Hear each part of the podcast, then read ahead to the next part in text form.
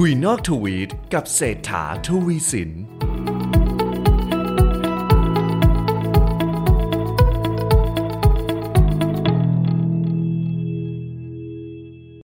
สวัสดีครับคุณเฟื่องสวัสดีค่ะ รับสวัสดีค่ะ ยินดีต้อนรับสู่ซิลิแคมปัสนะครับออฟฟิศของเรา ค่ะน้องให้แนะนำตัวก่อนดีกว่าดีไหมคะ คุณครับเศรษฐาดีครับคนจะได้อ่ารู้จักดีครับ ว่าอ่าน้องเฟื่องเป็นใครอ่าอ่าได้ค่ะ ก็เออเฟื่องนะคะ สวัสดีค่ะ เฟื่องลดาค่ะ ก็ปัจจุบันเป็น content creator ด้านสายเทคโนโลยีค่ะ แล้วก็เป็นเจ้าของบริษัทสื่อ ชื่อว่าระดา Ladies of Digital Age ค่ะ เฟิร์นนะคะเฟิร์นก็ศิรัถยาอิสรภักดีค่ะ ก็มีโอกาสได้เอ่อทำเกี่ยวกับวงการไฟแนนซ์มาตั้งแต่ต้นๆนะคะ ยุคตอนที่เฟิร์นเข้าไปอยู่ Money Channel ค่ะ ก็คือปี 2008 พอดีอืมตอน Hamburger Crisis อาจจะเป็นโอกาสก็ได้ทำให้เราเข้าใจว่าเออวิกฤตมันเกิดขึ้น ในแต่ละรอบมันได้เรียนรู้อะไรบ้างนะคะ ตอนนี้ก็ทำ Well Me Up ก็เป็นสื่อด้านการเงินเหมือนกันนะคะค่ะแล้วก็เป็นโฮสต์ให้กับ The Standard Bill ค่ะวันนี้เรามาคุยเรื่องอะไรเอ่ยเรื่องการเงินใช่เรื่องการเงินค่ะเรื่องการเงินเรื่องโลกใหม่ใช่เรื่องค่ะเรื่องของการเปลี่ยนแปลงของการขลองงโลทุกนของการลงทุนนะครับใช่ค่ะซึ่งอันนี้ผมคิดว่าเป็นเรื่องที่สำคัญมากในแง่ของคนรุ่นใหม่ใช่ค่ะผมว่าเรื่องของการลงทุนเนี่ยมันต้องดูให้ดีเรื่องความเสี่ยงใช่ค่ะนะครับเรื่องเรื่องความหลากหลายอืมเรื่องความถูกต้องค่ะนะครับ แล้วก็เรื่องของการกำกับดูแลอืมซึ่งอันนี้เนี่ยก็เป็นเรื่องที่สาธารณชนให้ความ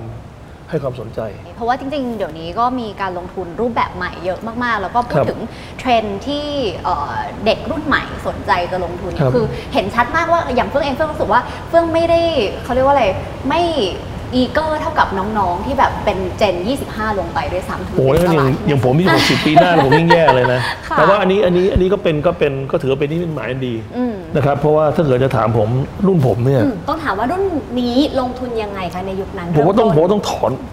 ถอยไปกับไปไกลๆหน่อยตอนที่ผมเรียนจบใหม่ๆเนี่ยค่ะเราเราก็แน่นอนซื้อรถใช่ไหมฮะอืมบ้านไม่ต้องซื้อเพราะว่าโชคดีอ่าเออมีคนให้แล้วค่ะใช่ไหมครับ แต่ว่าการลงทุนในรูปแบบเก่าๆเนี่ยก็หนึ่งเนี่ย ถึงแม้ปัจจุบันนี้ก็ยังมีอยู่ค่ะก็คือซื้อบ้านค่ะอืมเพราะการซื้อบ้านถือเป็นการออมอย่างหนึ่งค่ะนะครับเป็นธุรกิจหลักของแสนสิริอืมอยู่แล้วด้วย อยู่แล้วด้วยนะครับซื้อที่อยู่อาศัยไม่ว่าจะเป็นเรื่องของการออมเรื่องของการลงทุน ก็ลงทุนในแง่ของเงินฝากสมัยผมจบมาดอกเบี้ยใหม่ๆเท่าไหร่คะดอกตอนนั้นเบี้ยโอ้โห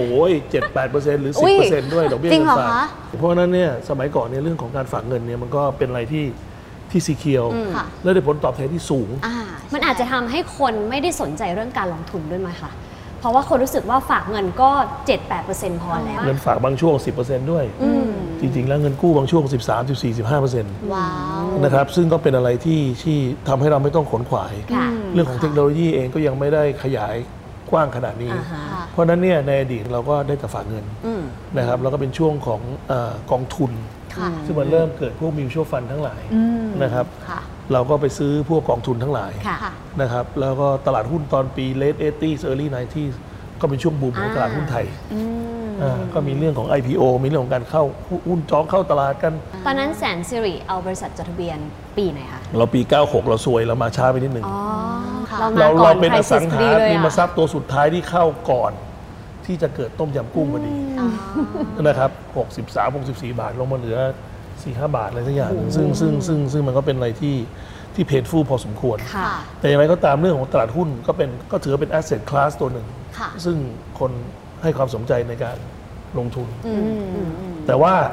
จะซื้อบ้านอืมค่ะหรือซื้อกองทุนค่ะหรือลงทุนในหุ้นเนี่ยต้องมีเงินเยอะอืมต้องมีเงินเยอะก็หมายความต้องมีเงินเก็บมาค่ะโชคดีพ่อให้พ่อพ่อไม่ให้มาทำงานเงินเดือนเยอะ หรือไม่ก็ทำงานมานานพอสมควรค่ะที่จะพอมีเงินเก็บอ่าแต่ใช่ต้องเริ่มต้นที่ประมาณ 30 กว่ากว่าอืมก็ต้องเริ่มมีการเทรดหุ้นมีการผ่อนบ้านมีอะไรพวกนี้ได้ค่ะใช่ไหมครับ ซึ่งก็เป็นอะไรที่เป็นของโลกเก่า ว่าอ่านอย่างน้องเฟื่องน้องเฟื่องเด็กสุด ในฟลอร์นี้ค่ะแล้วน้องเฟื่องเป็นยังไงสำหรับเรื่องของ การลงทุน ที่บอกว่าเริ่มต้นเป็นเจ้าของกิจการนี้อืมตั้งแต่อายุ25 20 ต้นๆเนี่ยซึ่งสมัยผมเนี่ยนะค่ะไม่ค่อยมีคนที่มีเขาเรียกอะไรนะ mentality ของความเป็นเจ้าสัวหรือเท่าแก่เอาหนูเพิ่งไป entrepreneurship ฟังคุณเศรษฐาสัมภาษณ์กับ The Standard นี่แหละค่ะบอกว่าควรจะไปเป็นขี้ข้าเขาก่อนรู้สึกพลาดเหมือนกันค่ะเพราะว่าจริงๆเป็นเป็นฟรีแลนซ์มาก่อนแต่ไม่เคยทำงานประจำแต่พอมาบริหารบริษัทเองอะเห็นปัญหาจริงๆว่าเหมือนเราอาจจะแบบไม่แต่การที่เป็นลูกจ้างหรือที่ผมใช้คำรุนแรงเป็นขี้ข้าเขาก่อนเนี่ยจริงๆแล้วมันก็ไม่ใช่ apply to all อ่า นะครับแต่ว่ามันมันก็เป็นอะไรที่เหมือนกับเป็น standard นะครับแต่ว่าถ้าเกิดคนที่มีวินัยสูงค่ะนะครับแล้วก็เป็นคนที่ work hard เนี่ยผมว่าก็อาจจะไม่จำเป็นนะครับ แต่มันก็ต้องมีวินัยจริง ๆนะครับ ที่จะที่จะตื่นขึ้นมาตีสี่ตีห้าเริ่มทำงานถึงดึกดึกๆดื่นๆนะครับ อย่างนั้นไหมคะ เราเป็นผู้ประกอบการในอายุน้อยๆแบบนั้น ก็ใช่และไม่ใช่ก่อนหน้านี้เป็นเหมือนฟรีแลนซ์มาก่อนใช่ไหมคะก็ทำเป็นทำเอ่อพิธีกรทำอะไรเงี้ยค่ะ แต่ว่าพอมาทำบริษัทเองมันก็จะเหนื่อยอีกแบบหนึ่งก็เหนื่อยด้วยการเรื่องคิดทำนู่นทำนี่ใช่แล้วก็ครูพักรักจำเพราะว่าจริงๆเพิ่งจบอักษรค่ะ ความรู้ด้านการเงินคือศูนย์ความรู้ด้านบริหารก็ไม่ได้เรียนอะไรเงี้ยแต่ว่าก็เหมือนครูพักรักจำไปเลยแต่มันก็มันก็เรียนรู้ไปกับการทำงานได้นใช่ค่ะถ้าเกิดใช่ค่ะมันมีมันมี เดซวิลเดซเวอ่าใช่ไหมครับใช่มันก็ต้องมีความต้องการมันต้องมี drive ที่มันสูงนะครับ ใช่ ซึ่ง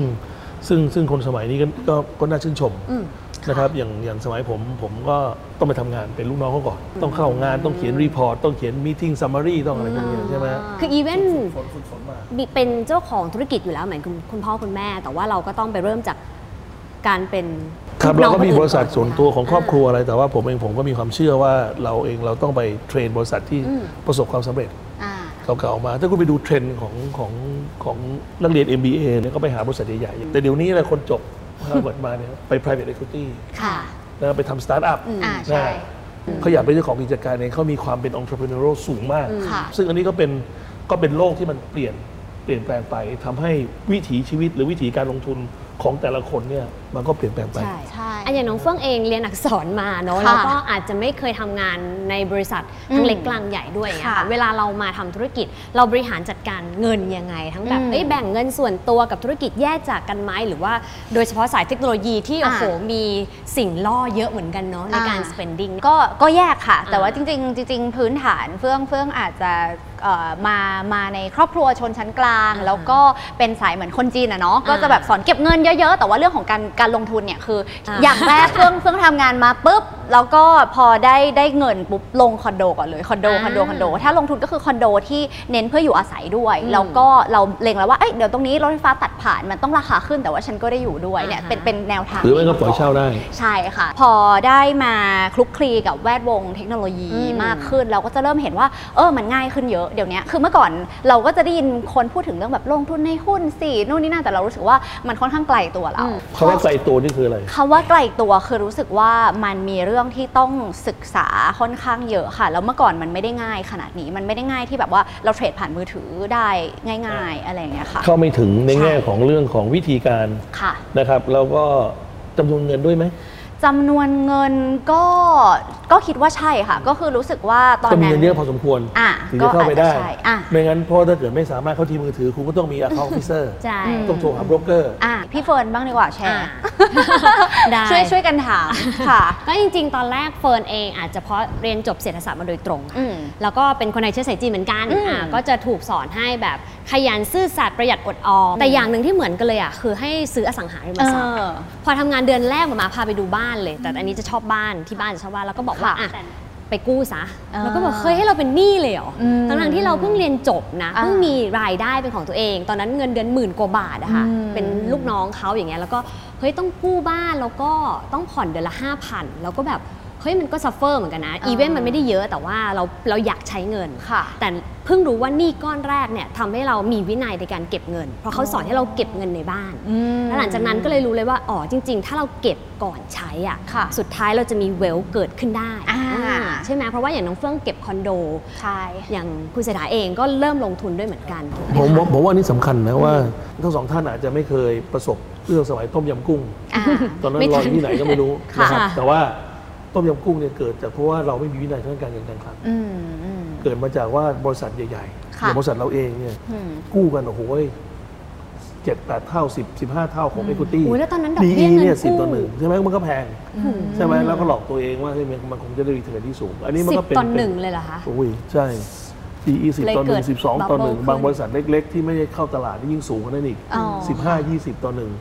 นะครับ การเกิดมาของเอ่อบริษัท finance company ค่ะส ถาบันการเงินที่มียิบย่อยกันเป็นเป็นสี่สิบห้าสิบบริษัทอืมก็ปล่อยกู้กันอย่างเติกเริกค่ะใช่ไหมครับ ก็เลยทำให้พอ easy money มันก็หลงระเริงกันได้นะค่ะบริษัทแสนสิริเองเราก็มีอันเป็นไปเหมือนกันอืมในช่วงนั้นเหรอคะใช่ไหมครับ แล้วเราเองเราก็ต้องมีการ restructure มีการแปลงหนี้เป็นทุน มีการหาทุนใหม่เข้ามาอืมนะครับ ซึ่งก็ทำให้ ใช้คำว่าเป็น blessing in disguise มากกว่า ก็เป็นก็เป็นบุญที่มันได้มาจนถึงวันนี้ ไม่ว่าจะเป็นเรื่องของ ของ Hamburger Crisis ค่ะที่ตอนคุณเข้ามาทำงานใหม่อืมๆไม่ว่าจะเป็นเรื่องของโควิดค่ะมันจะเป็นเรื่องวิกฤตทางด้านการเมืองที่เราประสบมาเนี่ยอืม balance sheet ของเรานี่ก็แข็งแกร่งอืมเพราะเราได้มีการเพิ่มทุนทำให้ทุนเราเนี่ยหนาอ่าพอทุนเราหนาเนี่ยเหมือนเรือที่เผชิญเข้าไปในมรสุมทั้งหลายมันก็อย่างน้อยมันก็ไม่คว่ำมันก็ไม่จมเหมือนทุกวิกฤตจริงๆก็ไม่ได้สร้างแผลอย่างเดียวแต่บางทีมันก็สร้างโอกาส แล้วก็สร้างความแข็งแกร่งให้องค์กภูรมิต้านทานด้วยอืม นะครับเมื่อภูมิกี้น้ต้าอนงทานเฟื่องอยากแชร์เรื่องหนี้ใช่อยากแชร์นิดนึง เพราะว่าจริงๆ อย่างเฟื่องรู้สึกว่าเรื่องเอ่อ money literacy ในคนไทยอะค่ะน้อยมากอืๆจมริง ๆ มันจะมีแบบว่าคนที่ไม่เป็นหนี้อืมจัดๆเลยอะแต่ว่าอย่างเราคนจริงก็จะเก็บแต่เนี่ยเก็บจัดๆเลยเก็บไม่ให้เป็นหนี้เออแบบห้ามไม่ให้บัตรบัตรเครดิตเลยอะไรเงี้ยซึ่งเฟื่องรู้สึกว่าเฮ้ยเขาคนคนที่ประหยัดเกินไปอะก็ไม่มีทางสุดโต่งรวยเหมือนกัน แล้วก็ไม่ใช่เวลที่แท้จริงอะไรเงี้ยค่ะอ่าฮะจริงๆถ้าถามถึงจุด ที่เฟื่องมาสนใจในเรื่องของการแบบลงทุนจริง ๆ เพราะว่าเฟื่องรู้สึกว่าฟรีดอมมันอืมจะมาได้ด้วยเราต้องมีแบบเวล h ประมาณหนึ่งที่เราจะแบบสามารถตัดสินใจเลือกทำนู่นทำนี่อะไรอย่างนี้ได้ ซึ่งจริง ๆ ก็ก็ถือว่าเอ่อเป็นเรื่องที่ประเทศไทยควรจะต้องเขาเรียกว่าอะไร educate ให้เรื่คอวามงนี้เยอะรู้ๆดีค่ะที่มี wealth me up นะคะที่และพี่ขอบคุณเปิดเออค่ะที่แบบเราเราเราต้องไปกับเพราะว่า wave รายการเหล่านี้เนี่ยจริงๆผมว่าผมว่ามีคนสนใจดูเยอะ ใช่ใช่นะครับแล้วก็เป็นรายการที่มีประโยชน์ เพราะว่าเป็นการให้ความรู้กับ คนรุ่นใหม่อืมที่อยากที่จะเข้ามาในเรื่องของวงการลงทุนใช่ค่ะนะครับเพราะว่าอย่างที่เราเริ่มต้นกันไปว่า ไม่ใช่เราแค่ซื้อบ้านเอาเงินฝากแบงก์วันนี้ฝากเงินฝากประจำต่ำกว่าหนึ่งเปอร์เซ็นต์อืมใช่ไหมเงินเฟ้อก็สองเปอร์เซ็นต์สองเปอร์เซ็นต์ละเงินก็เล็กลงทุกวัน ใช่ใช่ไหมไม่ใช่มีแค่ตลาดทุนอย่างเดียว ไม่ใช่มีแค่กองทุนค่ะใช่ไหมครับนี่อย่างเดียวซึ่งผมว่ามันก็ต้องเปิดช่องทางในแง่ของการลงทุนใช่ให้เห็น ให้เข้าถึงได้ ไม่ใช่ว่าแค่ให้ความรู้อย่างเดียวค่ะแล้วก็อ้าวแล้วไงให้ความรู้แล้วฉันเข้าถึงได้หรือเปล่าเออมันเข้าถึงได้ด้วยค่ะใช่ไหมยกตัวอย่างเช่นของแสนสิริเนี่ยสมัยก่อนเนี่ยเวลาเราทำเรื่องของบอลอืมออกพวกอ่าหุ้นหุ้นกู้กู้ตราสารหนี้เนี่ยต้องมีเงินเราแบบก็ห้าแสนล้านห้าหแสนึ่งนล้านหนึ่งอย่างเงี้ยค่ะใช่ไหมแล้วก็เพราะว่าบริษัทเราเป็นบริษัทที่คนรู้จักเยอะค่ะมีแบรนด์ที่แข็งแกร่งเนี่ยค่ะมันก็ถูก snap up ไปโดยค่ะขายใหญ่หมดอ่าฮะซึ่งเราก็ อินเวเราก็ภูมิใจเราก็ดีใจ ใช่ไหมครับ แต่ว่าผมไม่ได้ขายของหรือผมไม่ได้มี อยากจะมีแฟนคลับแค่แค่แค่รายใหญ่ค่ะเดียวผมอยากจะให้แบรนด์ผมเนี่ยทุกชนชั้น อืมทุกอายุทุกเพศเข้าถึงได้ ค่ะ แต่ว่าถูกจำกัดโดยวงเงินอืมใช่ไหมใช่วงเงิน ซึ่งเรามีของดีๆออกมา อย่างเช่นหุ้นกู้เราก็ 3% 3%กว่า whatever เนี่ยเราเองเราก็อยากให้คนรุ่นใหม่เนี่ยเข้าถึงได้ ค่ะ ก็เลยมีบริษัท IEC ออกมา ไอที่ออกมาเมื่อเดือนเมื่อเดือนเมื่อเดือนกันยาที่ผ่านมา ค่ะค่ะ ใช่ไหมครับ ซึ่งเราทำกับธนาคารไทยพาณิชย์เขาเองเขาก็เอ่อช่วยกรุณาที่จะทำให้เราบุ๊กออนไลน์ได้อืมใช่ไหมเราจองวันที่เท่าไหร่จำไม่ได้แล้ว แล้วก็เปิดแต่จอคงนแปดแบโมบงคโอ้รึ่งโหแห่เข้าเข้ามามาถล่มทลายสามค่ะแปดโมงสามสิบเอ็ดก็ระบบล่ม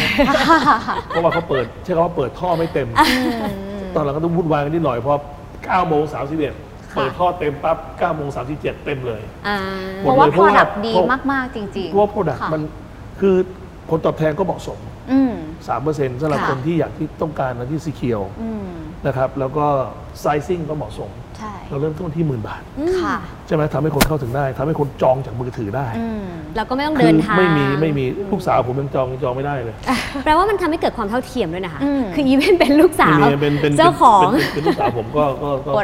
ก็อดก็อดก็ไม่ได้ ใครเร็วใครได้ถูกต้องเลขาผมก็ยังจองไม่ได้อะคนรุ่นใหม่ต้องการความเท่าเทียม ต้องต้องการความเสมอภาคต้องการการเข้าถึงได้ใช่ค่ะไม่ไม่ไม่ชอบระบบเส้นสาย ไม่ชอบ exclusive ไม่ชอบชอบ exclusive อะไร inclusive มากกอ่ว่าชอบ inclusive แต่สิ่งมากกว่าหนึ่งที่ช่วยได้คือเทคโนโลยี เทคโนโลยีอันนี้สำคัญเพราะสามสมัยก่อน 30 ปีแล้วไม่มีมือถือใช่หรือมีก็มีแค่ต้นทุนน้อยด้วยบางคนใช่ไหมใช่ต้นทุนต่ำด้วยอ่าฮะซึ่งก็เป็นอะไรที่พัฒนาไปกับโลกที่มันเปลี่ยนแปลงไปใช่ซึ่งเฟิร์งว่าอย่าง IEC เนี่ยอันนี้คือเออดูจากน้องๆที่ออฟฟิศเองเลยคือตอนนี้มันเป็นเทรนด์ว่าเฟื่องรู้สึกว่าที่เด็กๆรุ่นเนี้ยเขาไม่ได้รอว่ามีเงินเป็นก้อนแล้วลงทุนทีเดียวแล้วเพราะเขารู้สึกว่าทุกๆ อย่างมันถูก occupy ไปโดยคนรุ่นก่อนไปหมดแล้วอย่างเช่นอาที่ดินเนี้ยอ่าฮะมันยากมากๆเลยนะ ที่เราจะได้ที่ดินผืนที่ดีในอ่าช่วงนี้หรือกระทั่งบ้านอย่างเงี้ยเขาก็เลยต้องอาใช้เงินเป็นแบบ DCA อ่าอ่าฮะเหมือนลงทุนอย่างละนิดแล้วเอาเอาตรงเนี้ยไปลงทุนแต่อย่างอีกพาร์ทหนึ่งก็คือฉันอยากมีที่อยู่อาศัยของตัวเอง แล้วพอการที่มีหุ้นกู้ IEC อย่างเงี้ยค่ะคือเพื่อนก็เลยมองว่าเขาสามารถเอาเงินไป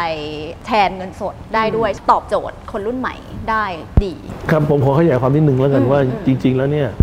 ที่เราออก ICO มาเนี่ยเราก็อยากให้คนรุ่นใหม่จริงๆเนี่ยเข้าใจวิธีการออมที่คอนเซอร์ a ทีฟเพราะคนรุ่นใหม่จริงๆแล้วเขาอาจจะอยากที่มัน return ที่มันหวือหวาคือคนรุ่นใหม่ซึ่งเราตอนเนี้ยคุยต่อเรื่องคริปโตอะไรพวกนี้เขาใช่ไหมข้ามหุ้นไปเลยนะคะเข้าใจเขาครับไปคริปโตแต่เลยว่าเขาเองเขาก็อาจจะอยากมีเงินแบ่งบางบางส่วนใช่ซึ่งซึ่งปลอดภัยหน่อยอะไรที่ปลอดภัยหน่อยแต่ผมว่าคิดไกลกว่านั้นอีกว่าคนรุ่นใหม่เนี่ยเขาเองเนี่ยเขาก็อยากจะมีreturn ที่เหมาะสมใช่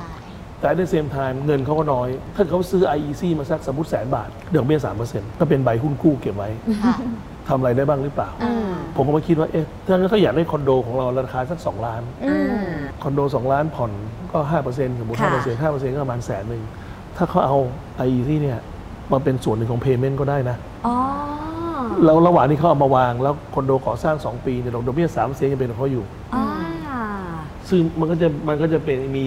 มีการวิธีมีการใช้ return ด้วย ได้อืมใช่ไหมครับเราสามารถมาใช้ได้หลายๆหลายอย่างอือหือก็แปลขอว่า โฆษณาหน่อยแล้วกันว่าอาทิตย์หน้าที่29ก็ออกมาอีกอ่าออกมาอีกล็อตหนึ่งก็ขอให้คอยชต้อมงรีบแล้วสกันแตนบายใช่กต้องดสแตให้นบาทัยนใช่ คราวนี้คราวนี้ไทยพาณิชย์เปิดท่อใหญ่ขึ้นแล้วนะคะ เปิดท่อเต็มที่โอเคนะครับอันนี้เปิดท่อเต็มที่ ค่ะ นะครับอันนี้ก็ผมว่าก็เป็นอะไรที่ความเสมอภาคอืม อินคลูซีฟเข้าถึงได้ อืม ค่ะ ซึ่งเป็นอะไรที่คนรุ่นใหม่ต้องการ ซึ่งใช่เทคโนโลยีอันนี้สำคัญเป็นตัวช่วยซึ่งนะคะเป็นตัวช่วย แต่ว่าที่สำคัญเทที่คสุโนดโลยีก็ทำให้เกิดการลงทุนรูปแบบใหม่ด้วยเหมือนกันอืมคือแต่ก่อนเนี่ยพูดถึงการลงทุนอย่างที่ค่ะคุณเศรษฐาเล่าให้ฟังก็คือ รถบ้านนะคะอืมที่ดินพวกเราคุ้นเคยกันอยู่แล้วคอนโดมิเนียมนะคะเงินแล้วก็ฝากหุ้นอืมอ่าหรือว่าหุ้นกองทุนรวกองทุนรวม แต่สมัยนี้เนี่ยดูเหมือนสินทรัพย์เหล่านี้ก็จะเป็นสินทรัพย์เก่าไปแล้วสำหรับอ่าคนรุ่นใหม่ก็จะบอกใช่ว่า เอ้ยเรามีสินทรัพย์ที่ เรียกว่ามีเทคโนโลยีมาเป็นส่วนช่วยอย่างคริปโตเคอเรนซีอืมนะคะอืมซึ่งอืมคริปโตจริงๆเนี่ยคำคำเนี้ยมันแปลว่าแบบ secret อยู่แล้ว เป็นความลับ มันอาจจะเกิดจากการที่คนรู้สึกว่า เฮ้ยเขาไม่อยากให้ใครรู้อะอืมว่าเราใช้เงินไปกับอะไรอืมมีรัฐบาลมาคอยสอดส่อง หรือว่ามีคนมาคอยดูว่าเอ๊ะเงินแต่ละบาทแต่ละสตางค์เขาเนี่ยไปอยู่ที่ไหน เพราะบางทีค่ะเขาอยากจะ มีความเป็นส่วนตัวยิ่งเทคโนโลยีมันเปิดกว้างเท่าไหร่อะไม่รู้น้องเฟื่องรู้สึกป่าว่าคนยิ่งหา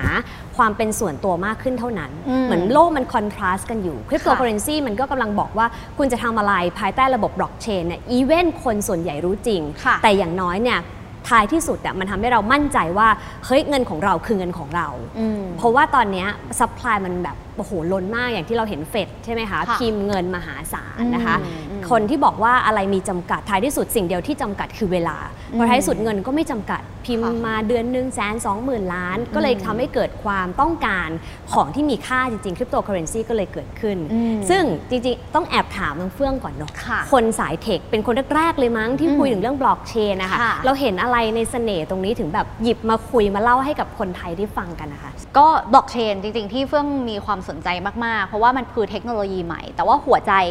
ของความเป็นเทคโนโลยีใหม่เนี่ยมันมีคำว่า decentralized อยู่ มันหมายถึงว่าที่เมื่อก่อนมันต้องมีแบบ trusted third party หรือว่าแบบคนที่เราต้องเชื่อใจเขาสถาบันการเงิน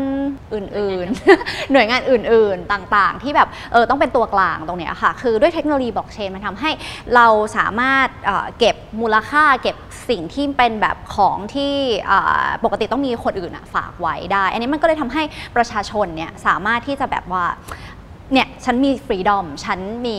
ความไม่ต้องพึ่งเธอหรืออะไรเงี้ยคือเพื่อนก็เลยรู้สึกว่าสนใจตั้งแต่ตอนนั้นเฟื่องอาจจะไม่ได้แบบ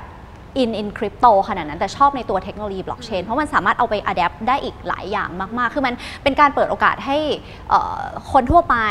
รายย่อยนักลงทุนหรืออะไรเงี้ยต่างๆอะค่ะสามารถที่จะแบบเป็นเจ้าของบางอย่างได้ง่ายขึ้น อย่างที่คุณเศรษฐาแชร์เมื่อสักครู่นี้ว่าปกติเราจะซื้อคอนโดหรืออะไรเงี้ยหรือแบบ เราอาจจะต้องมีเงินก้อนค่ะที่ค่อนข้างใหญ่เงินเริ่มต้นเอ่อเยอะสูงอืมเออแต่ว่าด้วยความที่บล็อกเชนแบบนี้มันสามารถทำให้แบบเกิดอะไรใหม่ ๆ ได้เยอะมากๆ ซึ่งปัจจุบันเนี่ย use case ก็คือมีแบบเต็มไปหมดเลย อย่างอย่างแบบเกี่ยวข้องโดยตรงกับการลงทุน ก็จะเป็นพวกแบบ ICO เมื่อก่อนเรา I initial public offering ใช่ไหมคะ IPO ใช่ อันนี้ก็เป็น ICO อ่าฮะแทนก็เป็น initial coin offering อ่าที่แบบเออสมมุติว่าฉันรู้สึกว่าชอบที่ดินตรงเนี้ยของแสนสิริจังแต่ว่าในกรณีที่แบบเอ๊ะไม่ได้มีเงินที่จะไปซื้อเป็นเจ้าของคนเดียวได้แบบ 5 ล้านอะมันมันเยอะไปสมมติอะแต่ว่าฉันเชื่อว่าตรงเนี้ยมีศักยภาพ ก็สามารถที่จะแบบแบ่งเงินในส่วนเนี้ยมาลงทุนได้อ่าเอออันเนี้ยคือเป็นอันที่เฟื่องชอบ คุณเศรษฐาแชร์เพิ่มก็ได้นะคะ เห็นมีครับโครงการ X Spring ครับ X X Spring จริงๆแล้วเป็นบริษัทหลักทรัพย์มีลายเส้นครบที่จะทำธุรกรรมทางด้านการเงินหลักหลักทรัพย์ค่ะทั้งหมดทางแสนสิริเราเห็นว่าบริษัทนี้มีศักยภาพ ที่จะพัฒนาต่อไป ในแง่ของการนำโลกใหม่เข้ามา ผสมผสานกับโลกเก่า โลกใหม่ก็อย่างที่บอกเรื่องของเรื่องของคริปโต เรื่องของ ICO ค่ะเรื่องของ tokenization ค่ะเหล่านี้เนี่ยเราก็อาศัย Xpring อืมมาเป็นแพลตฟอร์มแสนสิริก็ไปลงทุนร่วมกับทางด้านคุณหมอระเฑียร ซึ่งท่านเป็นซีอีโอของบริษัท KTC ค่ะกรุงไทยเครดิตการ์ดนะครับอย่างนี้ท่านลงส่วนตัวอือหือก็คิดว่าเป็นอะไรที่เป็นอนาคต ซึ่งเราจะสามารถ ใช้ฐานลูกค้าเก่าอ่าผสมผสานกับเทคโนโลยีใหม่ค่ะๆนะครับในการออกมาให้โอกาสกับคนรุ่นใหม่ในการเข้ามาลงทุนได้อืมนะครับยกตัวอย่างเช่น อันนี้ก็พอเราทำไปเมื่อสักประมาณ5 6เดือนมานะครับก็มีทางด้านธนาคารไทยพาณิชย์อือหือก็ไปลงทุนใน Bitkub อืมซึ่งซึ่งก็เป็นอะไรที่ big surprise เลยนะคะ big surprise แล้วก็เป็นนิมิตหมายอันดีนะค่ะผมถือว่านี่เป็นนิมิตหมายอันดี เพราะว่าปัจจุบันนี้คนเทรดคริปโตก็มีประมาณล้านกว่าเขาแล้วใช่ คริปโตใช้เวลามาแค่ปีสองปีก็กลายเป็นล้านกว่าแล้ว ค่ะ หุ้น 40 ปี ใช่ไหมหุ้น 40 ปีกว่าจะมาถึงได้ขนาดนี้ค่ะค่ะ นะครับ ก็ถือว่าได้รับการยอมรับจากคนหมู่มากในเร็วค่ะ ถึงไม่ต้องว่าเดินไปเดินไปที่ออฟฟิศแสนสิริเนี่ย น้องๆเนี่ย น้องๆเนี่ยประชุมอยู่บางคนไม่ได้ประชุมอะนั่งดูดูอะไรดูอะไรเช็คราคาคริปโตแล้วตอนนี้เทรด 24 ชั่วโมงด้วยนะคะเทรด24 ชั่วโมงไม่มี time limit เออเจ็ดวันไม่มีไม่มันไม่มี time limit อะผมว่าทั่วโลกเองก็ได้รับการยอมรับรายย่อยเองก็สามารถเข้าถึงได้อืม ไม่ต้องมีโบรกเกอร์ไม่ต้องมีไม่ต้องมี RM อืม officer มาคอยช่วย take care ดูแลค่ะ ดูแลตัวนะครับเอง ดูแลตัวเองใช่ไหมแล้วก็มีความมีมี freedom ใช่ ในแง่ของการลงทุนในแง่ของการรู้ว่าฉันกำไรอะไรยังไงเท่าไหร่ค่ะ มีมี freedom ในการใช้จ่ายเงินใช่ค่ะ นะครับซึ่งเป็นอะไรก็น่ายินดี เพราะฉะนั้นเนี่ยผมคิดว่านี่คืออนาคตของการลงทุน ซึ่งในความเป็นจริง freedom เหมือนที่น้องเฟื่องบอกเลย เพราะว่าจริงๆ แล้วทุกคนหาอิสระภาพทางการเงินเนาะใช่ค่ะแต่ว่าเป็นวิธีที่อาจจะต่างไป คนรุ่นเดิมก็อาจจะใช้การสะสมความมั่งคั่งอืมนะคะ ผ่านการซื้อที่ดินแล้วรอราคาค่อยๆขึ้น อดทนรวยเฟิร์นชอบใจก็ว่าอดทนรวยอืมคือสมัยเนี้ยต้องอดทนสมัยเราอะนะคุณเศรษฐาเราอาจจะต้องอดทนหน่อย คืออาจจะค่ะไม่ได้รวยเร็วมากอืมนะคะ แต่ว่าแน่นอนมันก็ระหว่างทางมีความผันผวน เพราะฉะนั้นในแง่ของการลงทุนเฟิร์นมองว่าทั้งอดีตกับปัจจุบันเหมือนกันคือ ทุกคนก้าวสู่สนามลงทุน เพราะว่าต้องการผลตอบแทนอืม เราเอาเงินใส่เข้าไปเพราะหวังจะได้ return ทำธุรกิจก็หวังจะมีกำไรถูกไหมค่ะคะเราเอาเงินไปออมไปซื้อหุ้นก็หวังจะได้กำไรหรือเงินปันผล เช่นเดียวกันในโลกคริปโตเคอเรนซีน้องๆที่ลงใน digital asset เหล่านี้เขาก็หวังเหมือนกันว่าใช่จะมีกำไรเนี่ยคือสิ่งที่ทุกคนเข้าไปเพื่อหวังสิ่งเดียวกันคือ return แต่เฟิร์นว่าที่ต่างไปอาจจะเป็นเรื่องของวิธีการเท่านั้นเองที่มันง่ายขึ้นใช้เงินน้อยลงสะดวกขึ้น แต่ความผันผวนก็มากขึ้นอืมหุ้นเนี่ยนะคะขึ้นลงเนี่ยถ้า 10%เนี่ยถือว่าว้าวมากแล้วต่อวัน ไม่ได้ไม่ได้บอกว่าการลงทุนวิธีเก่าเป็นวิธีที่ไม่ดี แต่ผมใช่คิดว่าคนเจเนอเรชันผมก็ตามที หรือว่าคนที่นิยมใช้คำว่านิยมโลกเก่ามากกว่าโลกใหม่นะครับผมว่าวันนี้ก็ต้องคิดหนักที่จะต้องปันส่วนของสินทรัพย์ตัวเองเนี่ยมาลงในดิจิทัลแอสเซทอ่าฮะใช่นะครับไม่ว่าจะเป็นเรื่องของคริปโตหรือว่าหรือว่า ICO อ่าค่ะนะครับ ผมเชื่อว่าในตรงนี้เนี่ยเป็นอะไรที่ทุกคนคิดหนักมาก ไม่ว่าจะเป็นเฮาส์ใหญ่ๆอย่างเช่นโกล m ม n แ a กเอง ก็แนะนำว่าคนที่มีความมั่งคั่งสูงเนี่ยน่าจะน่าจะปันส่วนหนึ่ง พันส่วนหนึ่งสองสามสี่ห้าเปอร์เซ็นต์ค่ะ มาลงทุนตรงนี้ได้ อืมซึ่งก็เป็นอะไรที่ผมถือว่าเป็น validation อย่างหนึ่งค่ะ อือหือบอกว่าให้ยอันนี้มันใช้ได้แล้วนะใช่ใช่ไหมการที่ธนาคารไทยพาณิชย์ไปซื้อ Bitcup บิตคัพมา 50%เปอร์เซ็นต์อืมค่ะห้าสิบเอ็ดด้วยห้าสิบเอ็ดเปอร์เซ็นต์ใช่ไหมมีเป็นยู control นิคอร์นตัวที่ 2 ในประเทศ อืม ใช่ไหมครับ คุมบัญชีเทรดอยู่ประมาณ 94เปอร์เซ็นต์อืมใช่ไหมครับ ลูกค้า 94เปอร์เซ็นต์ของตลาดรวมทั้งหมดเนี่ยค่ะผมถือว่าเป็นการเป็นนิหมายอันดีค่ะเพราะสมัยก่อนเนี่ยถ้าเกิดจะเป็นคนที่เข้าไปซื้อในบิตคัพก็อาจจะกลัวว่าความแน่นอนใช่เหรียญหายอะไรหายค่ะอ่าแต่วันนี้มีพี่ใหญ่เข้ามาถือหุ้นเนี่ย วันนี้ก็คนให้ความมั่นใจสูงอืมใช่ไหมครับ ถือว่าเป็น validation อย่างหนึ่งค่ะใช่ไหมครับซึ่งเป็นอะไรที่ผมว่าน่ายินดีนะค่ะคุณอาทิตย์เองท่านก็มองการไกล แล้วก็แล้วก็ นำความเสถียรมาให้กับวงการนี้อืมผมคิดว่านะ คงจะเห็นอะไรที่เป็นก้าวสำคัญสำคัญจากธนาคารชั้นนำของประเทศไทยต่อไปอีกค่ะหรืออีเวนต์อย่างล่าสุดที่เราเห็นข่าวกันนะคะก็คือแต่ก่อนเนี่ยถ้าพูดถึง telecom อะอืมก็จะเป็นอุตสาหกรรม telecom ตอนนี้เขาก็พูดชัดและ True d t a c ว่าเขาจะเป็น Tech Company อืม SCB ก็เช่นกัน ตอนแรกเป็น banker ถูกไหมคะตอนนี้ก็บอกแล้วว่าจะเป็น Tech Company อืมเลยอยากจะถามน้องเฟื่องเหมือนกันเนาะในฐานะค่ะคนที่อยู่ในวงการ tech อะค่ะค่ะ เราเห็น movement ตรงนี้มันแบบน่าจะเป็นยังไงต่อในอนาคตไม่แน่ใจอย่างที่เราติดตามข่าวสาร แล้วก็คอยให้ความรู้คนอยู่เรื่อยๆเนี่ยค่ะโอเค คือเฟื่องคิดว่าคือเมื่อก่อน คนที่อยู่ในวงการ tech อาจจะมองว่าเป็น geek เป็นโปรแกรมเมอร์อืมอาจจะแบบอยู่หลังห้องเป็นคนไม่เด่นอะเนิร์ดออเนิร์ดเหมือนอะไรอเด่ย่านงเงี้ยเด่นชัยในเรื่องแฟนเดย์อะไรเงี้ยแต่ว่าพอในในยุคใหม่เนี่ยโปรแกรมเมอร์หรือ dev คือฮีโร่อ่าตอนเนี้ยหากันให้ว่อนเลยนะ CTO แผนกเดซึ่ฟงหายากมาก เงินเดือนสูงมากอ่าฮะหายากมากสูงมากใช่หายากสูงหายากซื้อตัวกันแบบครับโอ้โห แหลกลานมาก นี่คืออนาคตจริง ๆ เพราะว่าทุกๆ คนก็เห็นแล้วว่าบริษัทที่อัพ อัพไซด์ขึ้นมาเยอะๆมันเป็นเทคคอมพานีทั้งนั้น หุ้นที่เป็นเทคอะขึ้นแบบอืมอัพไซด์แรงมากๆดังนั้นโอเคในในมุมของเออบริษัทที่ต้องปรับตัวในในยุคเนี้ยคือเพิ่งมองว่าดิจิทัลมันเป็นแกน เทคโนโลยีมันเป็นแกนอือหือหลักที่เราต้องรู้จักเอามา adapt กับ unfair advantage เดิมของเราที่มี แต่ว่าพยายามที่จะปรับแล้วนำเสนอ solution ใหม่ๆ ไปกับโลกใหม่นี้ไปด้วยกันค่ะถ้าพูดแบบเจาะลึกลงไปถึงตัวคริปโตเคอเรนซีเนี่ยค่ะในมุมของ SCB s u b i t Cup ดีในมุมหนึ่งนะ แต่จริงๆ ก็จะมีกลุ่มบางกลุ่มที่รู้สึกว่าเอ๊ะความ decentralized ของฉันมันหายไปแล้วหรือเปล่า เพราะว่าจะเริ่มมาเก็บภาษีหรืออะไรเงี้ยนั่นก็เป็นส่วนหนึ่ง แต่ว่าในตอนเนี้ยเราเห็นละว่ามันคืออนาคตด้วยความที่ 1 mass adopt มากขึ้นอะระดับระดับโลกก็อีลอนมัสหรืออะไรต่างๆ คือแบบลงทุนปั่นจนมันแบบเออขึ้นขึ้นมาว่าเนี่ยเนี่ยคืออนาคต อีกหนึ่ง movement ที่เฟื่องรู้สึกว่ามันน่าจะทำให้คริปโตเคอเรนซีไปได้ก็คือ Facebook อะที่เปิด Meta เปิดเอ่อเปลี่ยนชื่อบริษัทเป็น Meta อืมอันเนี้ยเราเห็นมาก ๆ ว่าอนาคตการใช้ชีวิตอยู่ในโลกเสมือนนะคะ มันมันมันเกิดขึ้นจริง ดังนั้น โอเค เมื่อเราใช้ชีวิตอยู่ในโลก virtual currency เนี่ยแหละจะเป็นตัวที่แบบ ทำให้ฟันเฟืองของการใช้ชีวิตอยู่ในโลก virtual นั้นนะสมบูรณ์ ถ้าคนที่เล่นเกมเนี่ยค่ะคือคือเหมือนเขาอยู่ในโลก metaverse อยู่แล้อือหืวอเออแล้วเราก็จะเห็นว่ามันปีเป็นสิบสิบปีแล้วนะ การซื้อ M ใน r a g n a r o k หรือแบบอ่าซื้อซื้อเงินซื้อเงินในเกม แต่จ่ายด้วยเงินข้างนอกระบบ แต่ว่าตอนเนี้ยจากที่เราต้องไปโอนเงินแบบเงินปกติกัน ตอนเนี้ยเราสามารถจ่ายด้วยคริปโตเคอเรนซีได้จริง ๆ ก็มันก็มีความหวาดเสียวเหมือนกันนะคะอืมว่าโอเค จริง ๆ แล้วถ้าโลกคริปโตหรือว่าโลกเมตาเวิร์สเนี่ยมันเกิดขึ้นจริง ๆ แล้วเงิน fiat เงินทั่วไปที่ฉันเคยอยู่ในตลาดทุนมันมันจะเป็นยังไงผมว่าค่ะผมว่าสองสามประเด็นนะอืมที่คุณเฟื่องพูดมาแล้วแล้วแล้วน่าสนใจอะค่ะ ประเด็นแรกเลยที่มันสะกิดสะกิดใจผมนิดนึงซึ่งผมขออนุญาตนิดนึงแล้วกันเรื่องภาษีอ่าเรื่องภาษีนี่ผมค่ะว่าเอาตรงๆเลยภาษีอืมคนเราอาศัยอยู่บนประเทศอะค่ะใช่ไหมภาษีนี่มันจ่ายเมื่อมีรายได้อ่าใช่ค่ะใช่ไหมครับ เพราะฉะนั้นถ้าเกิดคุณ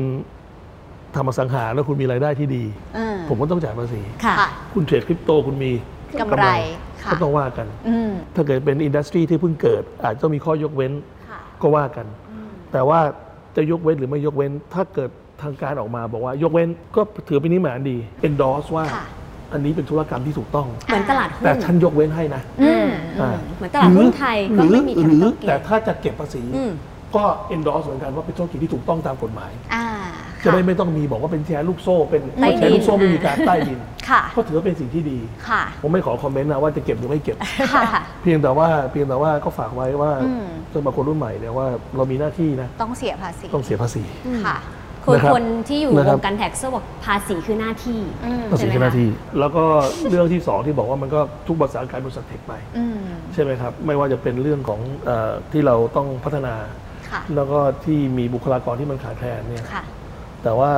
ถ้าเป็นเทคก็ต้องขอเป็นเทคจริงๆนะอืมไม่ใช่ว่าอยู่ดีเปลี่ยนวิธีการเรียกค่ะแล้วไอ้เป็นเทคเพื่อที่จะอัพมีอัพ PE ใหม่แบรนด์ใหม่ค่ะใช่ไหมครับซึ่งซึ่งซึ่งซึ่งกลายเป็นเฟกเทคอืมก็ต้องฝากไว้กับทาง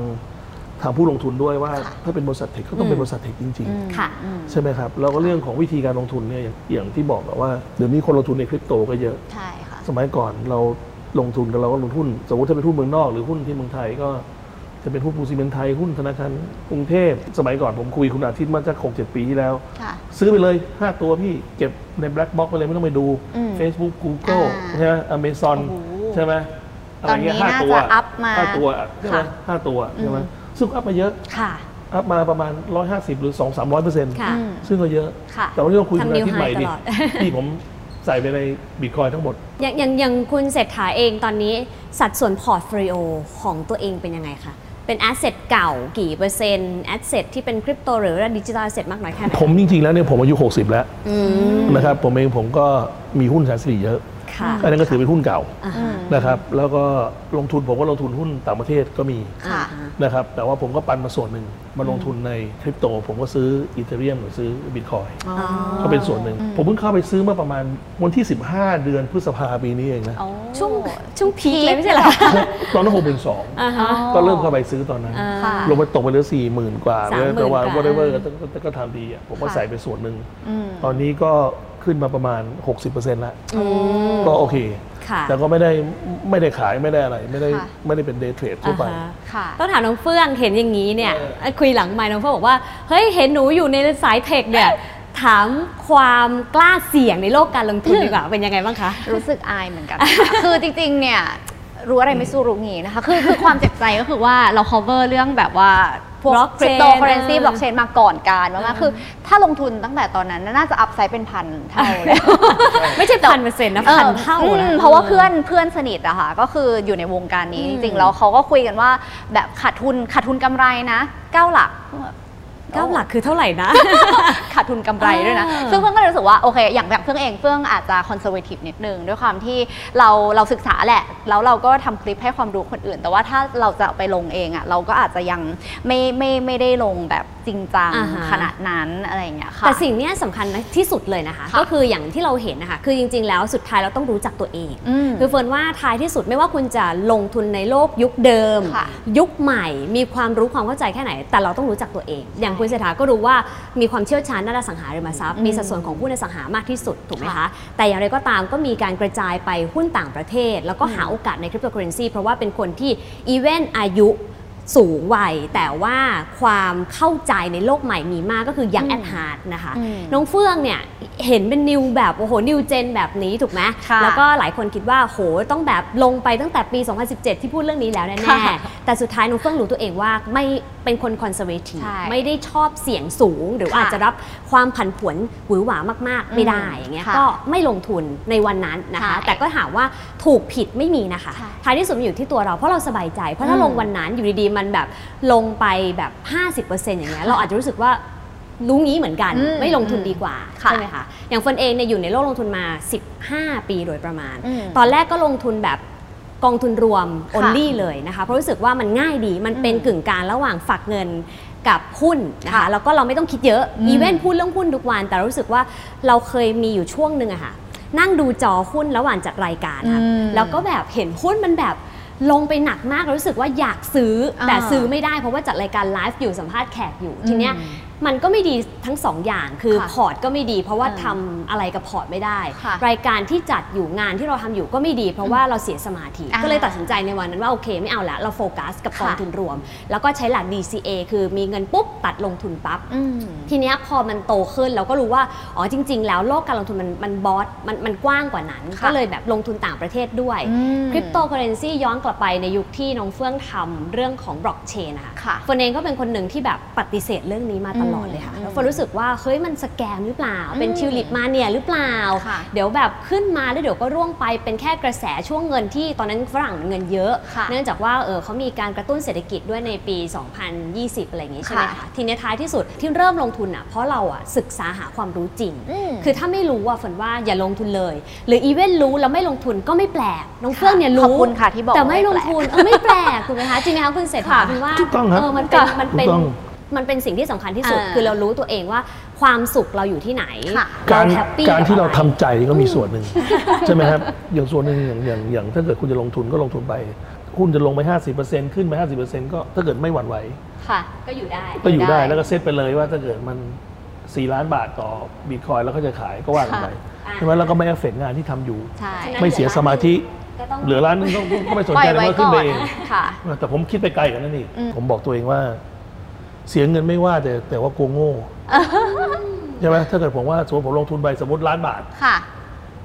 อย่างมากมีมีบางคนบอกบิตคอยน์จะเหลือศูนย์แต่ผมไม่เชื่อนะอืมค่ะผมก็เสียเงินไปล้านบาทแต่ผมถือว่าผมไปเรียนรู้ค่ะผมจบปริญญาโทมา ผมก็เสียไปเรียนปริญญาเอกแล้วกันตอนอายุหกสิบค่ะถ้าคิดได้อย่างนี้มันก็มันก็เป็นวิธีการคิดอย่างหนึ่งสบายใจใช่ไหมแล้วมาเราเราก็ไม่ได้มีร้อยหนึ่งเราไม่ใส่ในคริปโตร้อยหนึ่งใช่เราก็ใส่สักห้าสักเจ็ดค่ะอืมมันก็ถ้าเกิดมีอันเป็นไปก็ไม่ทำให้เราเดือดร้อนอ่าใช่ไหม saving ที่เรามีไว้สำหรับลูกสำหรับหลาน หรือสำหรับรักษาพยาบาลเราก็ยังมีอยู่ค่ะใช่ไหมครับเราก็เราก็เกาะไป แล้วถ้าเกิดมีความมั่นใจขึ้นอาจจะเพิ่มเป็น 8 เป็น 10อืมหรือเป็น 20 หรือเป็น 30 ก็ได้ อ่าใช่อันไหมนี้ครับเป็นวิธีที่สบายใจกว่าเป็นวิธีที่สเพบายใจราะว่าจกริงๆหว่าลาย ๆ คนก็เป็นสายซิ่งเลยนะอะแบบคุยกับเนี่ยมีแบบรู้จักว่ามีคนเอาบ้านไปจำนองเพื่อเอาเงินไปซื้อเออคริปโต แต่เขาก็บิลีฟจริงๆ เพราะเขาบอกว่ามันก็ขึ้นมาขนาดนี้แต่ว่าอย่างเฟื่องอะไม่ใช่สายนั้น อันนี้เนี่ยผมว่าน่าสนใจ เพราะว่าผมผมมั่นใจว่าคนรุ่นใหม่เนี่ยอาจจะใส่ไว้ในตะกร้า All in ใบเดียวกันใช่ all in เพราะฉะนั้นอันนี้อันนี้เนี่ยการที่ทางการเรื่องทางด้านกรตเข้ามาให้ความสำคัญอืมกำกับดูแลเนี่ย หรือว่ารายใหญ่เข้ามามีบทบาทมากขึ้นเนี่ยผมว่าทำให้ตลาดมันเสถียรขึ้นค่ะทำให้คนมีความรู้ความเข้าใจในในในในคลาสของสินทรัพย์ใหม่ๆ เยอะขึ้นก็ทำให้อินเวก็เป็นการปกป้องผู้ลงทุนรายย่อยอือหือนะครับแล้วให้ความรู้ต้องมีการสัมมนาเกิดขึ้นค่ะใช่ไหมอย่างเช่นเนี่ย standard wealth เนี่ยก็ก็มีอย่างเดียวตลอดเวลาค่ะซึ่งผมว่าเป็นอะไรที่เป็นอะไรที่ดีมากค่ะนะครับเพ ราะฉะนั้นจริงๆแล้วเราต้องกลับมาดูฟันว่าหลักๆอะค่ะมันไม่ใช่แค่การลงทุนอย่างเดียวเนาะค่ะคือท้ายที่สุดถ้าเราลองสังเกตที่เราคุยกันนะคะ เราไม่ได้คุยเรื่องของเอาเงินไปทำอะไรอย่างเดียว แต่ว่าอย่างน้อยที่สุดเราต้องมี money management คือต้องจัดการกัน อย่าลืมเงินของพวกเรามันมี 2 ขาค่ะทำธุรกิจก็รู้เนาะมันมี inflow กับ outflow ค่ะถ้า inflow มันมากกว่า outflow โอเคสภาพคล่องดีค่ะไปต่อได้ even เจอวิกฤตอืมแต่ถ้า inflow มันน้อยกว่า outflow เมื่อไหร่เนี่ยค่ะสภาพคล่อง เจอวิกฤต หรือไม่เจอวิกฤตก็ลำบากค่ะเราก็เช่นกันนะคะ personal finance ของเราอะค่ะพันว่าเป็นสิ่งสำคัญมากว่าเราต้องดูว่ารายได้รายจ่ายเราเป็นยังไงก่อนอืมแล้วค่อยดูว่าอ้าวท้ายที่สุดเนี่ยพอเรามีเงินนะคะที่รายได้มากกว่ารายจ่ายแล้วซึ่งวิธีการคือเพิ่มรายได้หรือลดรายจ่ายค่ะหลังจากนั้นเอาส่วนเกินเนี่ยไปต่อยอดเงินเพื่อเพิ่มรายได้นั่นแหละอ่านนะคะเพราะท้ายที่สุดเวลมันจะเกิดขึ้นได้ก็ต่อเมื่อเรามี asset มากกว่า liability อืมก็คือมีสินทรัพย์มากกว่าหนี้สินค่ะธุรกิจก็เหมือนกันเนาะคืออมพวกเราทำธุรกิจก็จะรู้ว่า รายได้ดีจริง แต่ถ้าเรามีหนี้อย่างที่คุณเศรษฐาเล่าให้ฟังช่วงวิกฤตเนี่ยหลายคนก็โอ้โหมีหนี้มหาศาลก็ปาดเหงื่อเหมือนกันอ่าไหนจะหาเงินมาใช้หนี้ไหนจะขายของได้ไม่ดีเหมือนเดิมค่ะต้นทุน ทางการเงินก็สูง เพราะฉะนั้นท้ายที่สุดเป็นว่าเราต้องดูในองค์รวมให้ได้อืมว่าการบริหารจัดการเงินเราเป็นอย่างไร และถ้าเงินที่จะต่อยอดมันก็แค่ส่วนหนึ่งเนาะอืมของ portfolio ของเราทั้งหมดในแง่ของการเงินเท่านั้นเองค่ะและถ้าเราเข้าใจในสินทรัพย์ไหน ลงทุนในสินทรัพย์นั้นอยู่กับมันนะคะ แล้วก็อดทนรวยให้ได้อืมคริปโตเคอเรนซีก็อาจจะเป็นส่วนหนึ่งก็ได้ หรือถ้าเราเข้าใจมากหน่อยเอออมเราก็ลงมากหน่อยก็ไม่เป็นไรค่ะนะคะท้ายที่สุดเนาะแต่ที่สำคัญก็คือควรจะเป็นเงินที่เย็นนิดนึงค่ะเออไม่ไม่ได้แบบว่าหมดสิ้นหรืเงิอนไปในกู้ตัวมาลงทุนอะไรอย่างผมเงี้ยว่าเป็นการสรุปที่ดีค่ะนะครับผมก็ฝากไว้นิดนึงแล้วกันว่าว่าการลงทุนในสินทรัพย์ใหม่เนี่ยของของของคริปโตเป็นของคนรุ่นใหม่ค่ะค่ะนะครับเป็นทางเลือกใหม่ที่ให้ผลตอบแทนสูงครับใจขอบคุณมากครับที่ได้คุยกันที่ให้โอกาสมาโอ้วันนี้ค่ะนะครับขอบพระให้คุณความรู้เป็นอย่างสูงนะครับค่ะขอบคุณมากครับขอบคุณได้เลยมากค่ะรับขอบคุณสวัสดีครับค่ะคุยนอกทวีตกับเศรษฐาทวีสิน